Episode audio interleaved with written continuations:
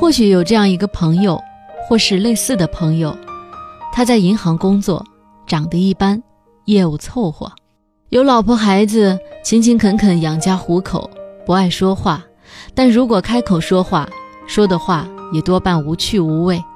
总之，非常像白开水，在任何一个社交场合都是角落里不大起眼的人。事实上，你肯定有不止一个这样的朋友。事实上，你自己没准儿就是这样的人。你能想象这样的一个朋友突然有一天离家出走了吗？然后等你再听说他的消息的时候，据说他已经到了巴黎，正从头开始学画画，要做一个画家。你很难想象。环顾我们四周所有具有上述特征的朋友，我也不能找出一个。但是英国作家毛姆却写了这样的一个人，他的名字叫查尔斯。在留下一张内容为“晚饭准备好了”的纸条之后，他离开了自己结婚十七年的妻子和两个孩子，去了巴黎。那一年他四十岁，住在全巴黎最破旧的旅馆，身上只有一百块钱。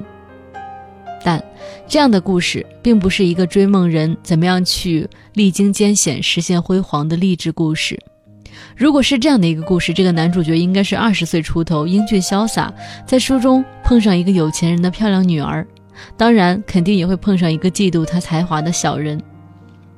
这小人势必要跟他争夺那位小姐，但正义必将战胜邪恶，男主角成为大亨，有情人也会终成眷属。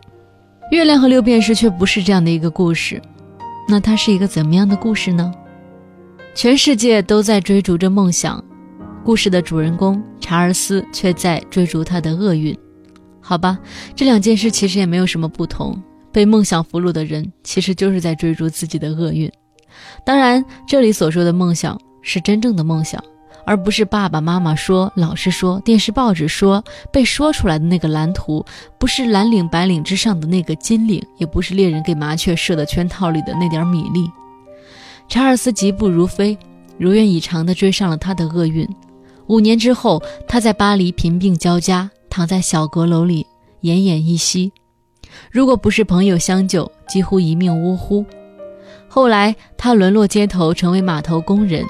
又过了几年，他自我流放到太平洋的一个小岛上，身患麻风病，双目失明。临死之前，叫人把他的巅峰之作付之一炬。十五年之内，这个伦敦的股票交易员风驰电掣，越过城市，越过文明，越过中产阶级，越过太平洋，越过人性，终于追上了命运这匹烈马。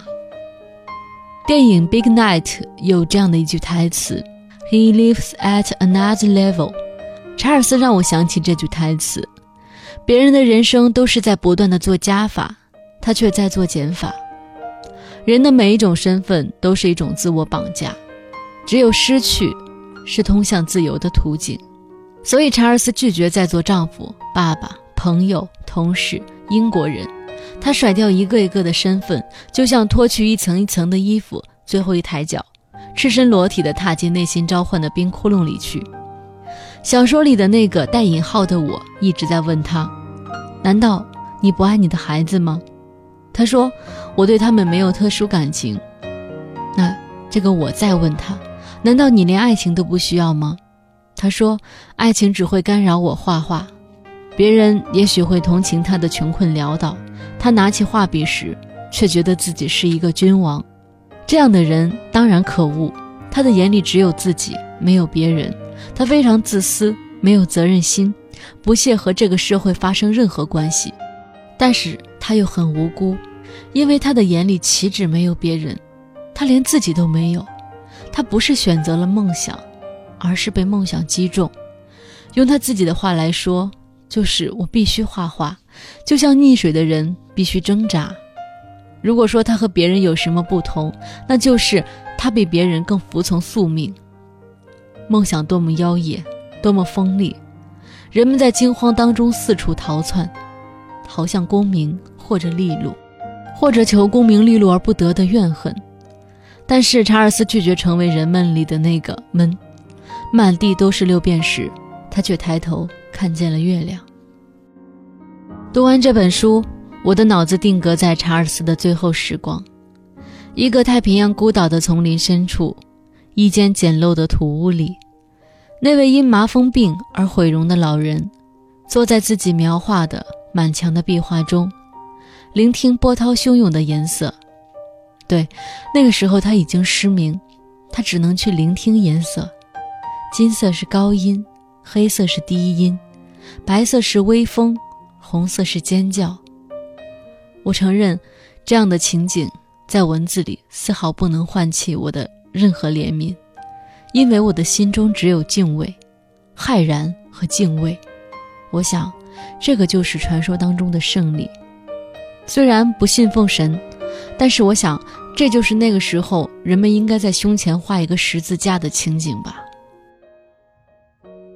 其实，《月亮和六便士》这本书的主人公查尔斯并不是毛姆虚构的，这个人正是欧洲伟大的后印象派代表艺术家高更。高更在去世后，为后世留下了太多太多伟大的作品，他甚至影响了一代艺术人的创作。但是在高更生前，正因为他的勇气。他选择去过不平凡的生活，在平常人看来，他失去了太多太多稳定的东西，比如说一份很不错的工作，一个安稳的家庭，两个可爱的孩子和一个温柔的妻子，而他得到的只是一个颠沛流离的后半生。或许他是个疯子，在很多的高更传记里，后人都对他有这样的评价。他的偏执，他的极端，使他成为了一个传奇的艺术家，但是同时也使他承受了世人太多太多的误解。可是，就像我每次读这本书《月亮和六便士》，多读一遍，心中对于理想的执念以及人本身，终究该舍弃些什么，留下些什么，都会有自己更深的理解和认识。就像满地都是六便士的时候。总会有人抬头看见月亮。好的，接下来我们先来听一首歌曲。歌曲过后呢，我们接着进入到声音图书馆，一起分享毛姆的这本书《月亮和六便士》。看月亮爬上来，看月亮爬上来，看月亮爬上。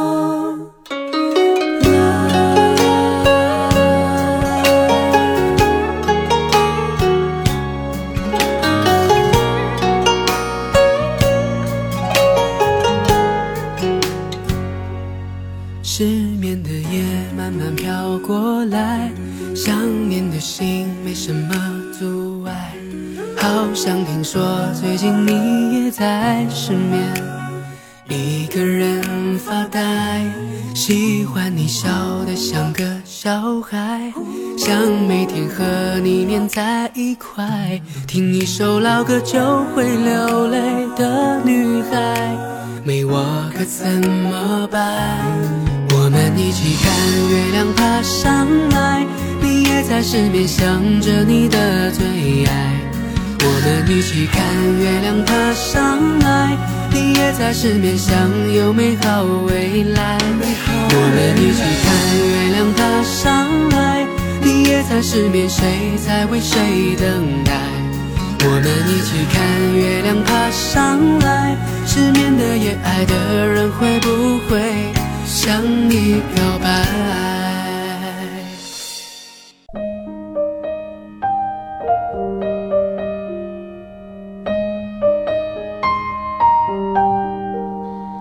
声音图书馆的听众朋友们，大家好，我是云如，欢迎大家继续回到声音图书馆。我们今天跟大家分享的这本书呢，是英国作家毛姆的《月亮和六便士》。这本书呢，主要是讲一个英国证券交易所的经纪人，他叫查尔斯。本来他已经有牢靠的职业和地位，还有美满的家庭，但是呢，却迷恋上了绘画，像被魔鬼附了身一样，突然离家出走。到巴黎去追求绘画的理想，他的行径没有人能够理解。他在异国他乡，不仅是身体上受着贫穷和饥饿的煎熬，而且为了寻找表现手法，他的精神也在忍受着痛苦的折磨。经过一番离奇的遭遇后，主人公查尔斯呢，最后离开了文明世界，远遁到与世隔绝的塔希提岛上。他终于在那个岛上找到了灵魂的宁静和适合自己艺术气质的氛围。他和一个土著女子同居，创作出了一幅又一幅让后世震惊的杰作。在他染上麻风病、双目失明之前，曾经在自己的住房四壁画了一幅表现伊甸园的伟大作品。但是在他逝世之前，他却命令土著女子在他死后把这幅画付之一炬。通过这样一个一心追求艺术、不通人性世故的怪才，毛姆探索了艺术的产生和本质、个性和天才的关系、艺术家和社会的矛盾等引人深思的问题。同时，这本书也引发了人们对于摆脱世俗束缚、逃离世俗社会、寻找心灵家园这一话题的思考。而关于南太平洋小岛的自然民风的描写也引人向往。我想，我能理解高更的心情，我能理解查尔斯的心情。他是那么执着地奔向艺术的方向，不是为了功成名就，也不是想要拯救谁的灵魂，而仅仅是因为那是他真正在乎的事儿。他想要那么做，他必须那么做，他只能那么做，仅此而已。而他的伟大也不在于他的作品，而在于他对自己的诚实，对梦想的勇敢。世界上就是要有这样一些人，值得我们去尊敬，值得我们去爱。我们爱的不全是作品，而是艺术家的灵魂，像孩子一样的灵魂。有时候，看着他们，喜欢他们，就像喜欢当初的自己。看见他们有任何成就，就像自己取得成就一样的开心。如果你爱你的梦想，请用力的、好好的爱。但不一定要让他知道，被他看见。如果你不爱他，那也就默默的走开，或者轻声地说出一些告别的话。但是一定不要的伤害你的梦想，一定不要。因为梦想是我们灵魂的一部分，我们对梦想的爱不是崇拜，而是一种心疼。如果它能一点一点实现，你会觉得自己是幸福的。你不会嫉妒他，不会抱怨他，而是感觉到安慰和幸福，就像看到自己的孩子在自己的关怀下一点一滴的长大。真正的艺术家总有孩子的脾气和纯真，让我们好好的保护他，保护我们自己的梦想。那说到这个书名，有人会问，为什么这本书叫《月亮和六便士》呢？我想，这不仅是毛姆用来影射他对于高更一生的理解，对于这种抬头看月亮而满地都是六便士却不去捡起来的状态，起了这样一个名字，就是对这样的一个存在的表达。他更向读者表达了追求艺术和真理的人应该永恒存在，迎风起舞，让月光爱抚。这样的人注定是恒久孤独的，但正是因为这样忍得住孤独的人，才给后世。留下了太多的热闹，太不平凡的经历。还记得零七年的时候，时任国务院总理的温家宝提出过一句话，叫做“仰望星空，脚踏实地”。一个民族必须有脚踏实地的人，这个民族才能不断的发展和进步。可很多人都不是很重视那些仰望星空的人，可反而是那些仰望星空的人，他们的诗意、浪漫。和牺牲，正是这个民族的精神所在。公元前六世纪的古希腊雅典诞生了第一位科学家，叫做泰勒斯，他也被人称为是科学和哲学之祖。当时的人都是非常愚昧而落后的，他们只相信大自然，没有办法去认同科学，因而当年他在古希腊是一个异类。泰勒斯终日四处游学，不像其他的人那样有一份踏实的家业。他没有任何的产业。曾经有一次，他用气象学知识向当地的人预测，今年的橄榄一定会丰收。但当时的人只当他是一个爱说胡话的疯子，并不把他的建议当做一回事儿。于是他自己高价租下了整个城邦的榨油机，扬言要做一次投机生意。全城的人都等着看这个疯子的笑话。但是，到了橄榄收获的季节，那年的橄榄果然大丰收，比往年的产量高出了几倍有余。于是泰勒斯靠着这次生意赚了一大笔钱，到处向人宣扬哲学家如果用智慧来致富，将是多么轻而易举。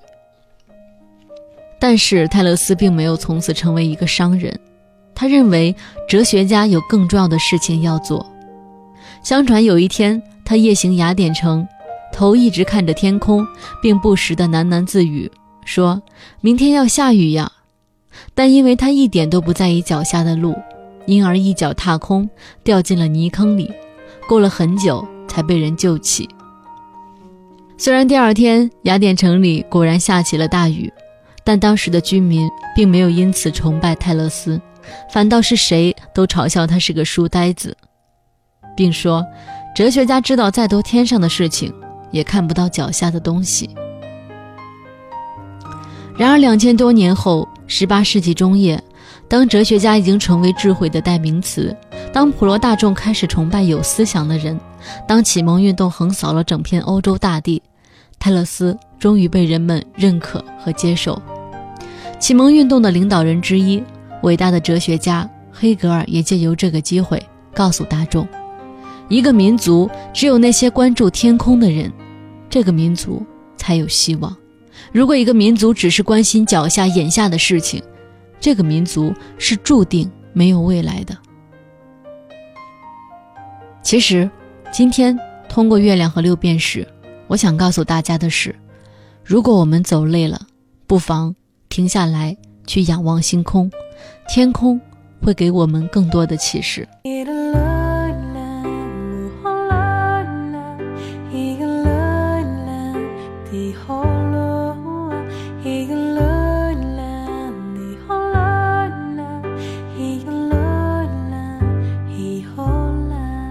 好的，这就是我们今天声音图书馆跟大家分享的内容。今天分享的这本书呢，是英国作家毛姆的《月亮和六便士》。毛姆在不经意间闪出的精辟言论，总会让我们读的时候回味良久。一本薄薄的小说，蕴含的哲理，其实并不亚于任何一本心灵鸡汤。虽然说我们说的心灵鸡汤更像是鸡精加水，而毛姆的这个是大厨的精心调配。所以这本书，无论是从构思还是毛姆他的写作意图，都很到位、很客观，是值得一读的好书。好的，我是云如，这里是声音图书馆，我们明天再见，各位晚安。